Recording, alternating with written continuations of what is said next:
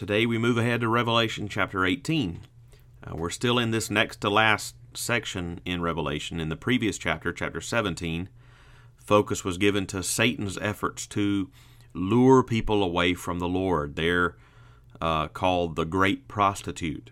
It was given the name Babylon the Great, mother of prostitutes and of earth's abominations, Revelation 17:5. This prostitute, present in every age and in every culture, continually holds out the world's goods and pleasures that people might be satisfied with them and thus feel no need nor any desire whatsoever for the Lord.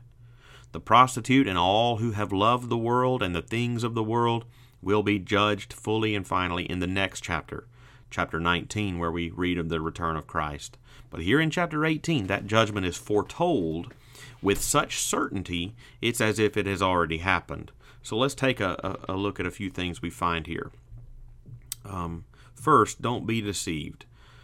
While the chapter opens with an angel calling out, uh, saying, Fallen, fallen is Babylon the Great, verse 2, giving the appearance that this is an account of the final judgment now come.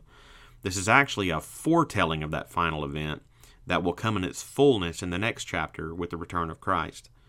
Uh, the final event is so certain, though, to come that the chapter presents it here in the past tense as if it has already happened. And it's clear that this is the case when in verse 4 the church is given the exhortation Come out of her, my people, lest you take part in her sins, lest you share in her plagues. See, if this was actually the final event, there would be no opportunity to come out. But here, this exhortation saying, "Come out of her, my people, lest you take it." it, it it's a you see that this is a foretelling. It's a foretelling of that coming judgment with with great certainty uh, that that that it is coming this judgment. But it's it's time now to give the church and all those who wish to flee that uh, an incentive to repent and turn to the Lord. Such an incentive is necessary because the power of the prostitute is is is strong to deceive. Verse 3 talks about those who have become drunk on what she offers and the power of her luxurious living. We recall a, a biblical example of this. I mentioned it yesterday in the podcast of Demas, who at one time was a missionary companion of Paul, but who had deserted him because he had Demas had fallen in love with this present world. 2 Timothy 4:10. The attraction of the world can be so strong, so strong in fact, as to cause us to love it more than the Lord. John said in one of his earlier letters in 1 John 2:15, "Do not love the world or the things in the world. If anyone loves the world, the love of the Father is not in him." We can get so caught up in the comforts and allurements of the world that we forget about the Lord altogether. This chapter is given to us as a reminder not to be deceived by the world and what it offers. Don't let it drag your heart away from the Lord. Those who seek their joy and their comfort in the things of the world and pin their hopes on the appearance of certainty that this world offers and safety and security will be bitterly disappointed and ashamed when the judgment of the Lord comes. Secondly, God remembers. There's a statement worth noting in verse 5. There it says, of the ungodly, it says in verse 5, her sins are heaped as high as heaven, and God had, has remembered her iniquities. That's a great reminder about a tendency we have about our own sin. We have a tendency to forget about it and assume that if we've forgotten about it, then the Lord has as well. The Bible famously says in Numbers 32:23, "You have sinned against the Lord, and be sure your sin will find you out." Jesus said in Matthew 12:36 that on the day of judgment, people will give account for every careless word they speak. Do you remember every careless word that you've spoken? I don't. I don't remember every careless word I've spoken. I don't remember every sin that I've sinned. But God does. He remembers for those who have found refuge in Christ, whose, whose standing before God has been earned by his sinless life and his righteous life, and whose forgiveness of their sins has been assured by the shedding of his blood and resurrection, it is not to be feared that God remembers all our sins. If Jesus has fully paid for all my sins, then God the Father certainly also remembers that he has borne them so that I don't have to.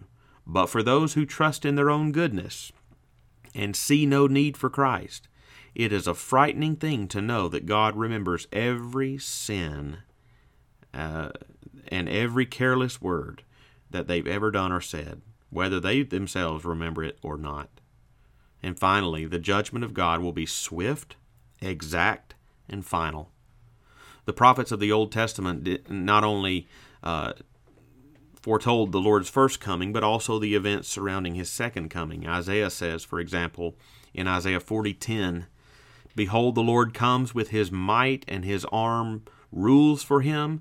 Behold, his reward is with him, and his recompense is before him. When he came the first time, he brought no recompense with him. He came meek and mild, and let godless men nail him to a cross. When he comes again, however, just as Isaiah prophesied, his recompense will be before him. And this chapter tells us three noteworthy characteristics of this recompense it will be swift, it will be exact, and it will be final. Let's see quickly how these things are described. First of all, we see a similar phrase repeated in this chapter indicating um, the swiftness of his judgment. Verse, verse 6 says, The plagues will come in a single day. Verse 10 says of Babylon, In a single hour your judgment has come. Verse 17 says, For in a single hour all this wealth has been laid waste.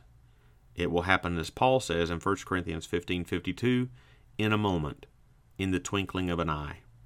Jesus says in Mark 13 35 through 37, Therefore stay awake, for you do not know when the master of the house will come, in the evening or at midnight, or when the cock crows, or in the morning, lest he come suddenly and find you asleep. And what I say to you, I say to all, stay awake. So his judgment, first of all, will be swift. But his judgment will also be exact.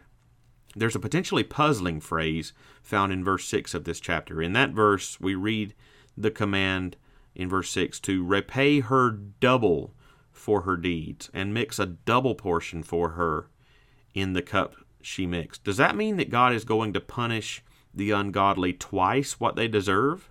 Double what they deserve? That would be seemingly unjust, but that's not what is being said here. Double here is used in the sense of being the just counterpart to what they have done. For that reason, the very next verse clarifies it by saying, As she has glorified herself and lived in luxury, so give her a like measure of torment and mourning. Verse 7. The Lord's judgment is exact as it is swift. But finally, the Lord's judgment is final. You get that sense as you read these verses uh, closing the chapter, as the, the foretold events are pictured coming down six times. Six times we read the phrase, no more. Babylon will be found no more. Music will be heard uh, in, in that city no more. Craftsmen will build things in that city no more. Industry in that city will be no more. Light on this in this world will be no more. And the daily happenings of life, exemplified by new marriages, will be no more. Those are verses 21 to 23. His judgment is final, it is exact, and it is swift. Thank God that we have a refuge from this terrible judgment in a merciful and mighty Savior. And those are just a few thoughts from Revelation chapter 18.